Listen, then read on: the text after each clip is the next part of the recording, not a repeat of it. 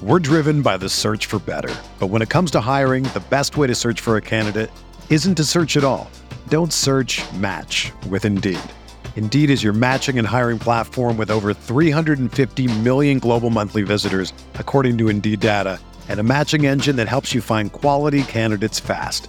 Ditch the busy work. Use Indeed for scheduling, screening, and messaging so you can connect with candidates faster. Leveraging over 140 million qualifications and preferences every day, Indeed's matching engine is constantly learning from your preferences, so the more you use Indeed, the better it gets. Join more than 3.5 million businesses worldwide that use Indeed to hire great talent fast. And listeners of this show will get a $75 sponsored job credit to get your jobs more visibility at Indeed.com slash BlueWire. Just go to Indeed.com slash BlueWire right now and support our show by saying that you heard about Indeed on this podcast. That's Indeed.com slash BlueWire. Terms and conditions apply. Need to hire? You need Indeed.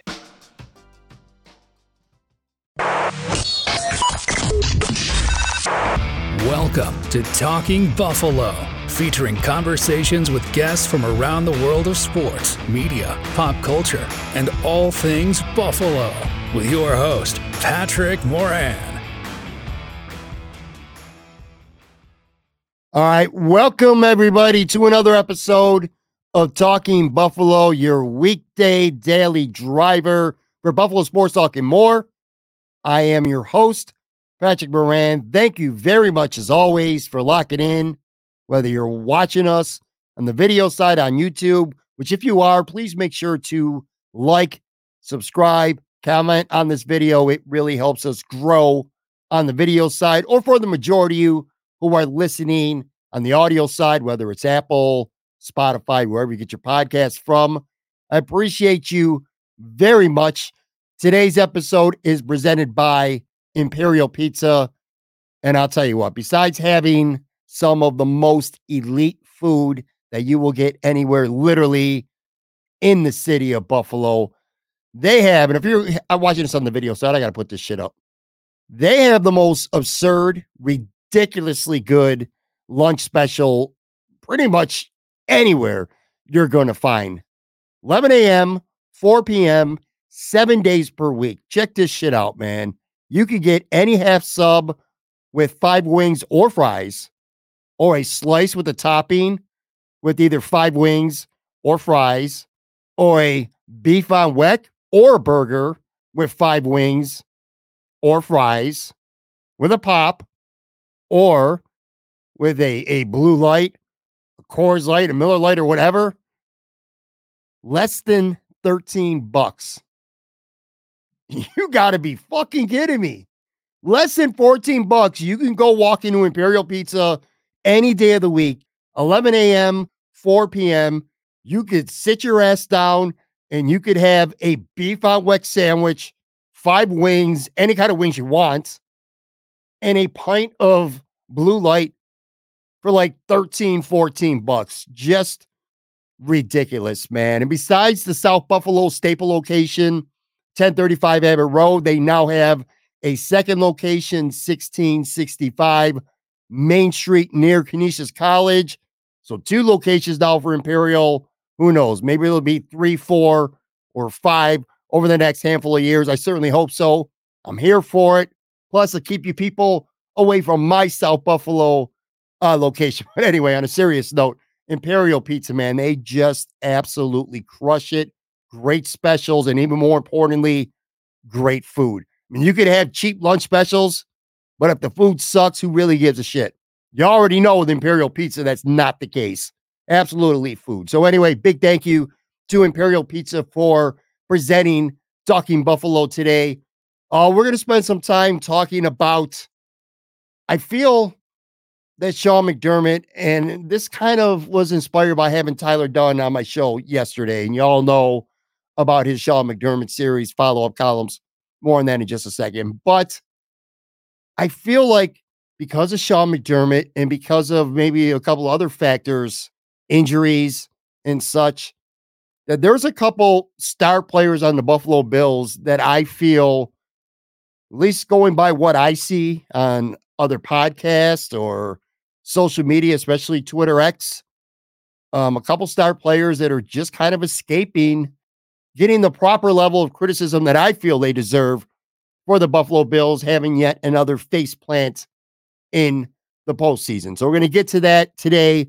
Not going to be a particularly long episode. You know what? I say that shit every single time. And then it always ends up being 50, 55 minutes long. So I'll do my best for this to be uh, the episode where I actually say it's not going to be that long and actually hold true to it. Uh, we'll get to that in just a second. Um, for that, by the way, so this drops out on Wednesday. Six days away. Your boy is from going on his first ever cruise. Cannot wait. Uh, leave next week. Reporting out of Tampa. Going to spend a couple days out at sea. Um, then that Saturday, I know we're going to be in Mexico. I've never been to Mexico. I've never been on a cruise. I've never done anything exotic in my life when it comes to vacations. Usually, if I go up somewhere, it's usually for a sporting event, a football game. Uh, I've been a couple WrestleManias around the country, stuff like that, but I've never actually been with my wife on a true vacation excursion. So we're doing that for the first time, going out to see Mexico, then a couple more days out at sea. Um, I'll be actually in the middle of the sea somewhere when the 49ers are playing the Chiefs in the Super Bowl. Uh, I was, you know, I've talked about it on the show too. It would have been, I would have did it, but it would have been a lot more anxiety. If the Bills had made it to the Super Bowl, it would have just been weird watching it on a cruise ship somewhere. But I would have done it because I think it would have made for some really interesting uh tales, some content for this show, talking about some of the stuff that went on on the on the on the cruise ship while the Buffalo Bills were in the Super Bowl. So if there's one silver lining that the Bills didn't make the Super Bowl, is that I don't have to stress and worry about that because I do not give a shit about the Kansas City Chiefs or the San Francisco 49ers. So I'm going to focus on enjoying the Sunday, which I think that's the last day of the cruise, actually, because we come back to Tampa sometime on Monday. So yeah, I don't really give a shit about that game. I'll just relax um, and enjoy the cruise. If you did not listen or watch Talking Buffalo yesterday, please go and do that, man. I had Tyler Dunne, not just on the show, but I actually had him here right with me in the studio. And I'll tell you what, you know, I always, and I've been doing this show now for close to six years.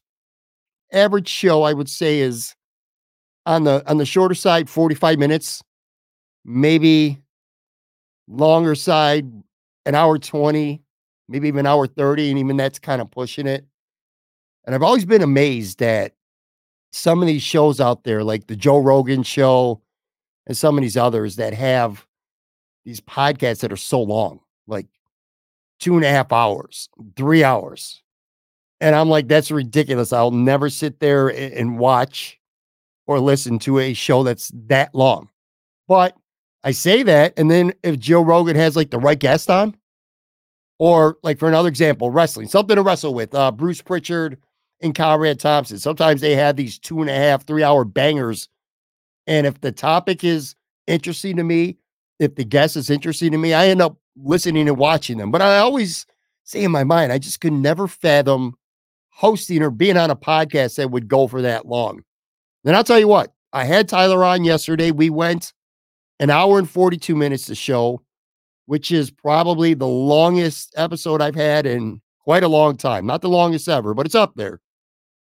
And when the show was done, I'm telling you, my, my first thought was this could have easily been a two and a half, three hour show because sometimes you just get the right guest and you're talking about the right topics and the conversation just flows and flows.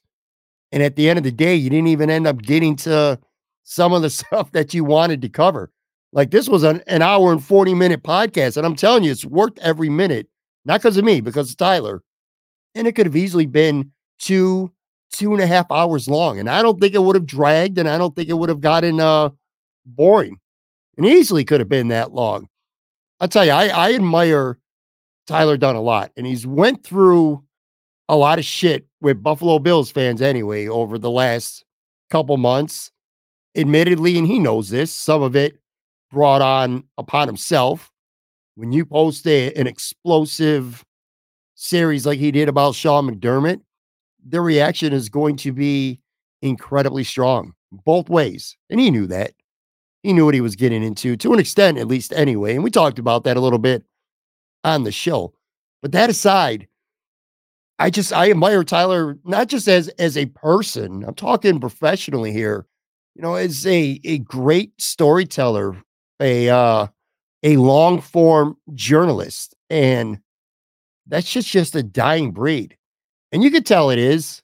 And I think to to some extent Tyler knows it and you know he's fighting the good fight right now he really is because he's just pumping out some incredible content and it, but it's long form and the problem with long form storytelling in this society today is that people myself included plenty of times you know we have the uh the attention spans of like fucking 7 year olds you know Tyler's article the three part series on Sean McDermott that dropped in December, you could call that the greatest piece of journalism you've ever read in your life, or you call it a pile of shit.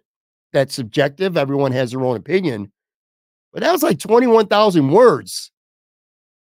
There's a lot of people who just don't have the uh the mindset to sit down and carve out what would take at least a handful of good solid hours of reading to to consume that. And it's just incredible that he he's one of the few people out there that could write something as long as he does, consistently as he does, and still capture the reader's interest. That's one of my favorite things about Tyler. It is my favorite thing about him on a professional level. You know, in today's society, it's just easier to read aggregated excerpts on social media. You know, you, you take Tyler's article, for an example, and you, you find a couple excerpts on Twitter. You, you see, you know, an aggregated report on it. You know, the 9 11 stuff was the became the focus of the story, at least in terms of reporting as a news story. That's how it was covered. Sean McDermott spoke about it at a press conference 24 hours after the story dropped. And that's just how people consume it. And that's what I hate and I'm guilty of it myself too. I mean, I'm not going to sit here and lie and say I read every single thing that I have an opinion on because that's not true. I'd be lying to you. But the thing that Tyler kept bringing up over and over during our conversation yesterday, and, and he's 100% right, is he didn't mind the criticism at all. What he had an issue with, and I understand, is he has issues with people who just blasted the article because they saw a one paragraph blurb on Twitter. They didn't read the shit. That's basically what I'm what I'm getting to here. And we do that a lot in society, whether it's sports content, political stuff, whatever it may be. You don't actually read it. You just you're you see the clip notes version and then you form this opinion. And I think that's bullshit. I really do. And again, I'm guilty of it as well, too. So I'm not going to sit here and be Mr. Innocent. I'm not. But it's like kind of like with politics. You know, whether you're a Donald Trump guy, whether you're a Joe Biden guy, vote. If you vote, then you deserve to have your voice heard. Whatever your opinion is, whatever side of the fence you're on, voice it. But back it up by voting. Don't bitch about one party or one person or the other and then not vote. Kind of the same way when it comes to reading journalism. You know, when you have long form journalism, especially when you evaluate Tyler's article on Sean McDermott, his series on him, the follow up column after they lost to the Chiefs, take that content, read it, and then have a voice. Don't not read the shit and then say it sucks or he's full of shit or he's uh, a basement blogger. Saw a lot of that. A hack uh, hit piece. I could keep going on and on with these negative reviews that some people out there had for Tyler. My whole point is read the shit. If you read it, then you're entitled to have an opinion because opinions are subjective, they're not fact. But don't not read shit. I'm not even just talking about Tyler, I'm talking about anybody. Read, be involved, and then have an opinion. Anyway, my whole point was it was a really good conversation with Tyler. We talked in depth about the story We talked about his process of putting it together. I asked him point blank what his reaction were to people who called it a hit piece, people who say he has a personal axe to grind against Sean McDermott or the Buffalo Bills, just reaction from fans, reaction from the team, uh, reaction from other media who who cover the football team or just cover the sport in general. All kinds of really cool stuff with Tyler. We talked about other stuff too, but obviously that's what people I know they wanted to hear about. So that's primarily what we covered. So if you have not watched or listened to yesterday's episode, when you're done with this one, make sure you go back. I promise you, even at an hour and 42 minutes, it, it was certainly um, worth it. Which kind of leads into today because Tyler Dunne has talked extensively about Sean McDermott and him just not seeming to be the guy who's ever going to get the Buffalo Bills over the hump. And the evidence is mounting more and more with each passing year that he's not wrong. But I kind of have this feeling as well. While I agreed, and by the way, on the during the conversation with Tyler, I told him there were a couple things about the article that I didn't agree with. One of them was he put a disclaimer early on about the Bills not granting him credentials. And I and I told him that I felt like that kind of set him up a little bit to uh to have fans think that this became personal because he couldn't get a credential, which couldn't be further from the truth. Uh, but anyway, there were some things, as much as I liked and appreciated the article, as much as I thought factually it was accurate. And I respect the fact that he kind of was like a hybrid writer where he's not just reporting facts and instances and and quoting people, sources, some on the record, some off the record. Appreciate all that stuff. But doesn't mean I agree with everything. One of the things I kind of don't agree with, not just with Sean, but generally speaking, is I feel like coaches get too much credit when teams win. And I think they also get too much blame when they lose. And what really got me thinking about that statement and maybe putting this episode together, even more so than Tyler, was watching the Detroit Lions uh, San Francisco 49er NFC title game on Sunday.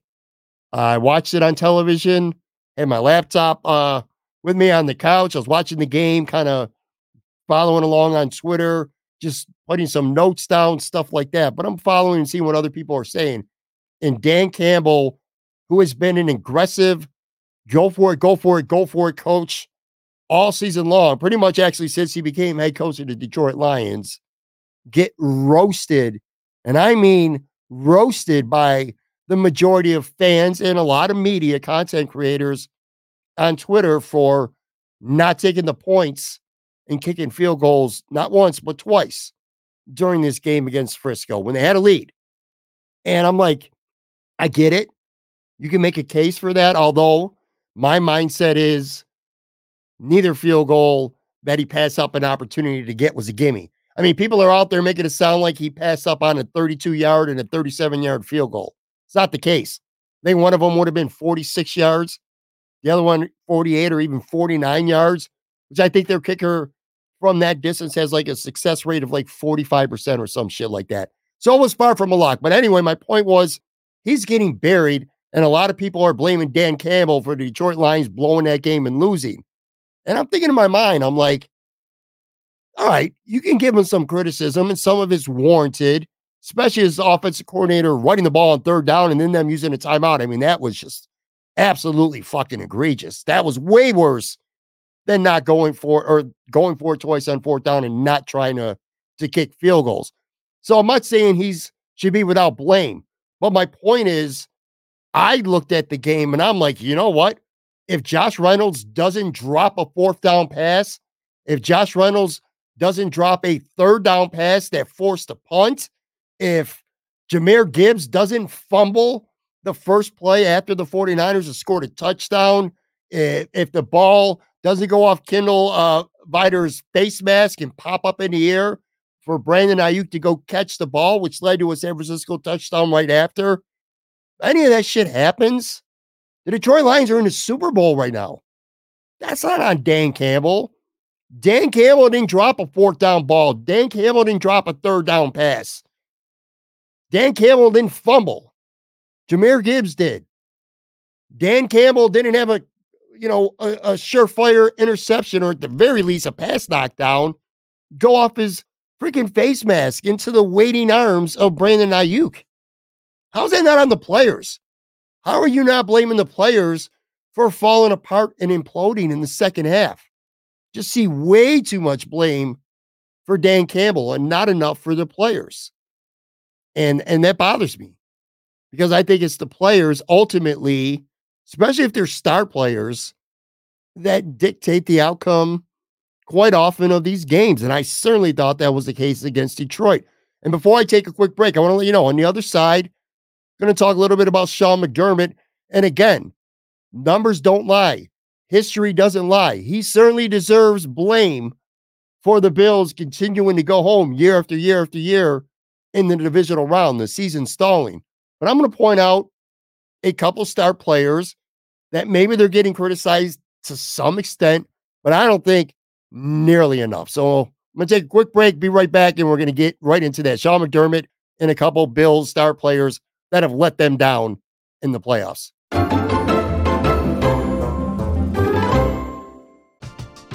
We're driven by the search for better. But when it comes to hiring, the best way to search for a candidate isn't to search at all. Don't search match with Indeed. Indeed is your matching and hiring platform with over 350 million global monthly visitors, according to Indeed data, and a matching engine that helps you find quality candidates fast.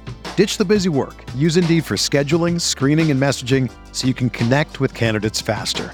Leveraging over 140 million qualifications and preferences every day, Indeed's matching engine is constantly learning from your preferences, so the more you use Indeed, the better it gets.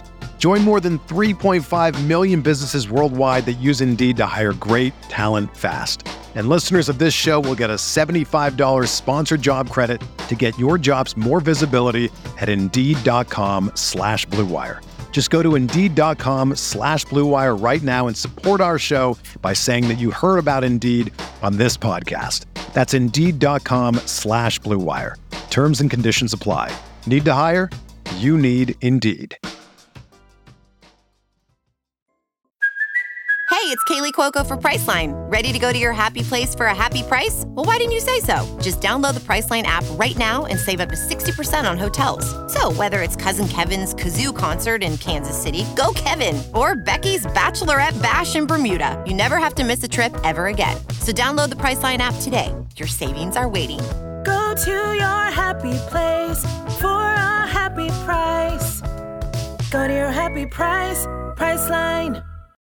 With threats to our nation waiting around every corner, adaptability is more important than ever. When conditions change without notice, quick strategic thinking is crucial. And with obstacles consistently impending, determination is essential in overcoming them. It's this willingness, decisiveness, and resilience that sets Marines apart. With our fighting spirit, we don't just fight battles, we win them. Marines are the constant our nation counts on to fight the unknown. And through adaptable problem solving, we do just that. Learn more at marines.com. All right, we are back here talking Buffalo presented by Imperial Pizza. All right, so listen, I'm not absolving Sean McDermott of uh for 2023 at all, or this entire era at all. I want to be really clear about that. This season, I thought Sean McDermott was lousy through the first 12 games, six and six record. Uh, he was the defensive coordinator of a defense that on multiple occasions even when the offense was playing shitty, really spotty, especially in the first half of football games, they still gave them late leads. That defense blew. That New England Patriots game immediately comes to mind. That still bothers me all these weeks later. But you lose to the Patriots, inexcusable. You lose to the Jets opening week. The team just didn't seem ready to play. Aaron Rodgers goes down four snap in a game. You get Zach Wilson in there and you find a way to lose that game. In fairness, and we're going to talk about it being on players. Josh Allen was a colossal disaster opening week and deserves a shitload of blame. But my point is, team just didn't look ready to play. Something was off. The Patriots game, the Denver game, that loss can't happen. That can't happen. They should have beat Denver by three scores.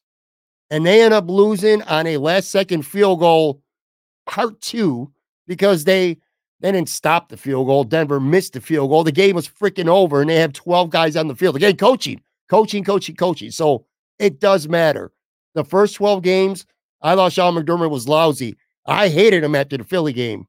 If I was Terry Pegula, I would have fired him after the Philly game. I'm, I'm just going to tell you the truth.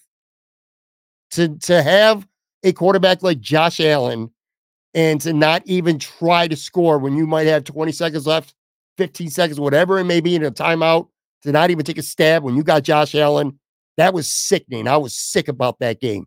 Not going for it on fourth down in overtime where you know your defense can't make a stop to save their life. So lots of shit to be mad about with Sean McDermott. He certainly deserves plenty of blame for even this season. You know, the Bills got on a nice roll, but what they did through the first 12 games cost them probably the top seed. Not probably, it did cost them the top seed in the AFC. Maybe that changes because I'll tell you what, you don't play Pittsburgh. Guess what happens if you don't have to play Pittsburgh? Terrell Bernard don't get hurt. So that was a big, big deal. So Sean McDermott deserves, you know, plenty of credit. And then you look at uh I, and also, by the way, I, I want to put this out there too. I think his message was starting to get stale at some point in the season. That kind of changed after they fired Dorsey, and I think that especially changed after Tyler Dunne dropped his uh his bomb on the Buffalo Bills, which make no mistake about it. That team knew about that article. That team reacted to that article. You saw it when they beat the Chiefs. That locker room was electric for Sean McDermott. So I'm not absolving him for the regular season. I'm not absolving him for a couple of playoff blunders against Kansas City. You know, not especially not finding a way, knowing Terrell Bernard is highly unlikely to play all week. I don't know what the solution is, but I'm not the, the, the fucking head coach or the defensive coordinator. But you got to come up with some better solution than end up having pass coverages where you got Travis Kelce being guarded one on one by AJ Klein. I mean, come on. That's on Sean McDermott. You got to figure out somehow, some way, some something better. Double him, put Taron Johnson on him the whole game. I don't know. Surrender the run, be lighter in the box. But you got to come up with something where AJ Klein is never, ever, ever, ever, ever, ever going one on one with Travis Kelce. And look, the numbers don't lie. Not just this season, but four straight elimination playoff losses for the Bills. I'm going to read out the numbers. We did this on yesterday's show.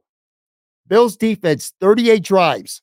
They allowed 16 touchdowns, eight field goals, just forced six punts. Six times it was a kneel down or the end of the half, one missed field goal, one turnover. So one defensive turnover in four games. They allowed 134 points, 3.52 points per drive in four elimination losses. They forced a punt or turnover on just 22% of their opponent's drives that didn't weren't at the end of the first half or game uh, end of the game kneel downs. That's just pathetic. His defenses tend to play worse when they lose in the playoffs. That's on the coach to some extent, but this is where I've been going with this leading up to this. This seems just too good for those numbers. This is a roster that's just too good to go out like that especially these last two years on defense, especially. and I look at the Kansas City Chiefs now, and I said I don't give a shit about the Super Bowl, and I don't. I don't give a shit if the Chiefs win. I don't give a shit if the 49ers win, honestly. But I'm not going to lie to you. It's really frustrating to see the Kansas City Chiefs in the Super Bowl right now. This is a team that went to Baltimore last week and scored just 17 points on the road, and they win. And they only had three points against the Ravens on their last nine drives. And I think about the Bills' offense against the Chiefs and how well Josh Allen played for the most part in that game, how they sustained drives, how they put up 24 points, and it should have been at least 27, if not 31. And they just could not stop the Chiefs. Could not stop them until the very end of the game. Kansas City just scored three points in an entire half or three points on their last nine drives, and they're going to the Super Bowl. Really, that that's hard to take. And for me, the biggest reason why the Bills lost to the Kansas City Chiefs is not Sean McDermott. And I know he's the low hanging fruit. It's easy to just throw this shit on Sean McDermott, but to me, it's the star players, a couple specifically, man. And the difference in the game between the Chiefs and the Bills, quite simply, Travis Kelce and Chris Jones played like stars. They stepped up when they had to. The moments are bigger in the playoffs. Travis Kelce stepped up. Chris Jones stepped up, especially at the end of the game. You know who didn't step up? Stefon Diggs. You know who didn't step up? Ed Oliver. You know that you take the the non-quarterbacks, remove Pat Mahomes, remove Josh Allen from the equation, and the Kansas City Chiefs' two biggest stars are Travis Kelce and Chris Jones. The two biggest Buffalo Bills stars besides Josh Allen, Stefon Diggs and Ed Oliver. And those guys did nothing against the Kansas City Chiefs. To me, that's the real difference in the game. You know, remember, we are talking about Travis Kelce. I remember going into the game because there are a lot, and I mean a lot of Bills Mafia who were begging to play the Kansas City Chiefs. This is their down year. Their offense sucks this year. They're, they've never been more vulnerable than they are right now. I don't want to play CJ Stroud. This guy's crushing it. He's ascending. I don't want to play the Cleveland Browns. Their defense is elite. They got Joe Flacco throwing the ball over the place. Who can stop Amari Cooper? I don't want those teams. I want the Kansas City Chiefs. And part of the reason was Travis Kelce. You remember Travis Kelce, 34 year old, washed this shit. Travis Kelce, the guy who had 30 catches for 323 yards and zero touchdowns in his last six regular season games combined.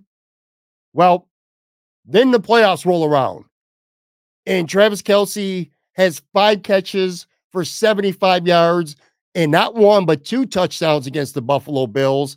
This is a guy who now has had 22 catches for 262 yards and three touchdowns in three playoff games. Then you look at Chris Jones, and yeah, he didn't have a sack. He hasn't even had a sack in the postseason. But look, you see the clips, you see the impact he has.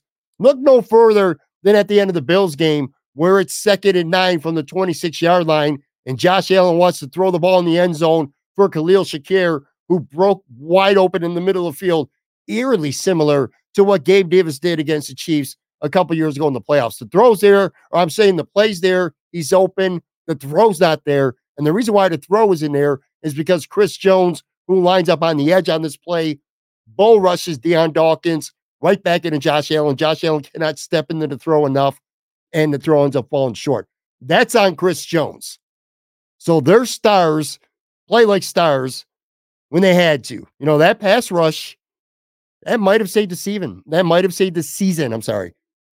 Yeah, and I know the Bills scoring. There's still a lot of time for Mahomes left. They, they're down four, though. Who knows what happens? Maybe this is finally the the drive where AJ Epenesa or Greg Rousseau get their hand on a football, pops up in the air, and somebody comes down with the pick. Maybe somebody fumbles. There's lots of things that could have happened. One drive, you never know. You take the four, you take the seven points, you take the four point lead. Chris Jones might have saved their season. Then you look at the Bills. Their two star players specifically, just disappearing acts. Ed Oliver, where was he against the Chiefs? He didn't even have a pressure. Joe Thuney, 10 times one on one blocking, pass rush opportunities, and Joe Thuney won all 10. And this isn't even just this year, by the way. Last year, Ed Oliver, complete disappearing act against the Bengals at home. Last year, you had the excuse Daquan Jones is hurt. They're double teaming Ed Oliver. Which, by the way, a Cincinnati Bengals team that had three backup offensive linemen in that game. They completely dominated Ed Oliver. Ed Oliver was a zero factor last year. And guess what? Ed Oliver was a zero factor this year, too. He didn't do shit. He did nothing in this game. Nothing. Stefon Diggs, three catches, eight targets, just three catches, 21 yards.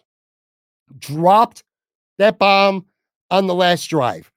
Didn't lose in the game. The Bills still drove down got all the way inside the 30, and that's when, you know, like I said, the drive fell apart and uh, Tyler Bass missed the field goal.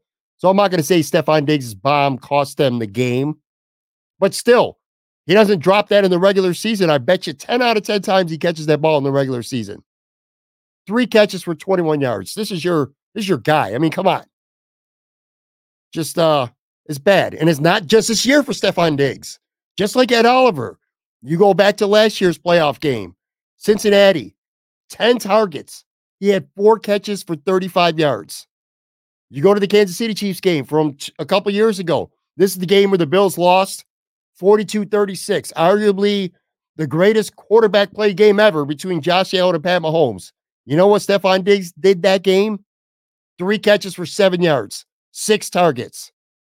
So in his last three elimination playoff losses for the Bills, Stefon Diggs has had 24 targets. He's only caught 10 passes for 63 yards and then no touchdowns. That's it.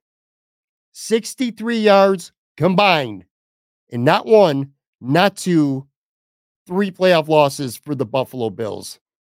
That's a problem, man. That's a big, big problem. And I don't think it's being talked about enough. That's my whole thing. That's my whole purpose of today's episode. What Ed Oliver has, I don't want to say done, what he's not done in the playoffs, what Stefon Diggs has not done in the playoffs, I just don't think it's being is being talked about enough. I really don't. There's a lot of talk about the the Josh Allen not being able to connect with Khalil Shakir. There's a lot of talk about the Bills' failed fake punt.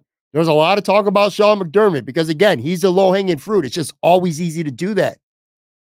But there's not a lot of talk, some, but not enough when it comes to the, job, the lack of what Stefon Diggs and Ed Oliver are giving the Buffalo Bills in the playoffs. And look, it's not just them two. Okay. There's other good players on the Buffalo Bills that just didn't step up in the playoffs. Daquan Jones, and I know he came back from a major injury. He's been back for a few weeks. I was waiting for him to make a play against the Chiefs, a big run stop on Pacheco, a pressure on Mahomes that might force him into the pocket and lead to a sack if he doesn't get it himself. Waited the whole game for that. Shit never happened.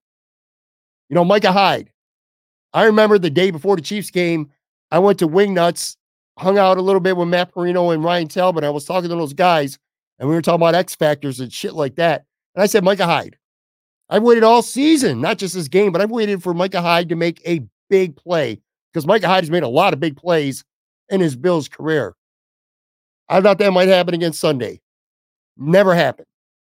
You know, these guys just went on the defensive side of the ball like silently into the night to the Orchard Park to the coldest shit Orchard Park night.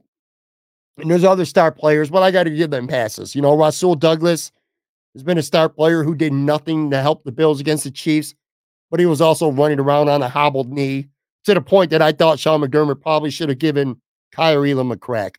Uh, Taron Johnson played, was not a factor. Again, he was on concussion protocol the entire week, no contact at practice gutsy of him to even be out there, his second concussion of the season. So I will use the injury excuse uh, to give them a pass, but it just it doesn't make it any less frustrating, especially when it comes to the star players, because again, these are your star players. So to, to wrap up here, to conclude for today, I, I think the Bills' biggest problem right now might be they are regular season dynamos. Like these guys, these specific players during the regular season, they're studs. You know, we talked about all season long. Ed Oliver, he probably was, and I've said this several times, I'll say it again. Ed Oliver, in my opinion, was the Bills' most consistently good player this season. You know, we got the big contract, which actually doesn't even seem like that big of a contract now because he he had a really good year. Four years, $68 million. Not that big of a deal. But anyway, Ed Oliver had a fucking fantastic season. He was he was a stud. Stefon Diggs, at least the first half of the season, was a stud. Now his his production didn't even wait to the playoffs. That shit just started dipping big time in the second half of the season. But still, all in all, over 100 catches for Diggs, over 1,100 yards for the fourth straight year. Guy is a regular season stud. Ed Oliver, a regular season stud, and face plants in the playoffs. I'm stunned I was stunned to to I'm not stunned the Bills lost to the Chiefs. Let me put that out there too. And I've said this. I picked the Bills to win by four, but I'm not the least bit surprised they lost to the Chiefs. I think a lot of people forgot who the fuck is on that other sideline. I truly believe that. Andy Reid, Pat Mahomes, Chris Jones, Travis Kelce. That team was never going to go quietly, okay? They were there to be beaten. They should have been beat. But I'm not surprised the Bills lost. But I am stunned that Ed Oliver did nothing. I am stunned that Stefon Diggs, for the most part, did nothing. And, you know, Tyler said it on yesterday's show. Players are judged not by what they do in the regular season. Players are judged, their legacies are made or, or broken by what they do in the playoffs. So when it comes to people like Ed Oliver, I guess it's like what level of fandom right now. And look, he's still young enough. One great postseason run by the Bills where Ed Oliver is a factor, and this shit is all a moot point. But until that happens, Ed Oliver is a great regular season player that hasn't done shit in the playoffs. Stefon Diggs is an elite wide receiver that for the Bills hasn't really done shit in the playoffs, at least in elimination games when they lose. And if you're a fan and your expectation, your your uh your level of acceptance is this is a fun ride. The Bills win 10, 11, 12 games. They get they win the division title. They get a two seed or three seed, whatever it may be in the playoffs, a home game, maybe two home playoff games, and I'm good with that. Then sure, then I get why you're not throwing a little more heat at Ed Oliver or Stefon Diggs. But if your expectation, if your basis of judging the Buffalo Bills, evaluating the Buffalo Bills, is them being a team that at the bare minimum gets to an AFC conference championship game. And if that's not what they get to, then you consider the season a bust. Then you need to look at guys like Ed Oliver and Stefon Diggs and say, why are you playing good in the regular season and then giving the Bills next to nothing in the playoffs? I think it's it's harsh but I don't think it's unfair to pose that question. So that's going to do it for today's show. I'm kind of getting in a little bit of a, a mood just thinking about it because I'm still not completely over. I mean, I'm over for the most part, but I'm still not completely over the fact that I can't help but think that the Buffalo Bills should be playing the San Francisco 49ers right now in the Super Bowl, and they're not. And that really bothers me. And it bothers me the most that I think Sean McDermott, who deserves some, is getting too much blame and other factors, injuries, and all these other excuses are being talked about to the end of the earth. But the one thing that's not being discussed enough, in my opinion, is where's Ed Oliver and where's Stefon Diggs when you need them most. It's going to do it for today. I'll be back with Tone Pucks in studio with me tomorrow. Talk to you then.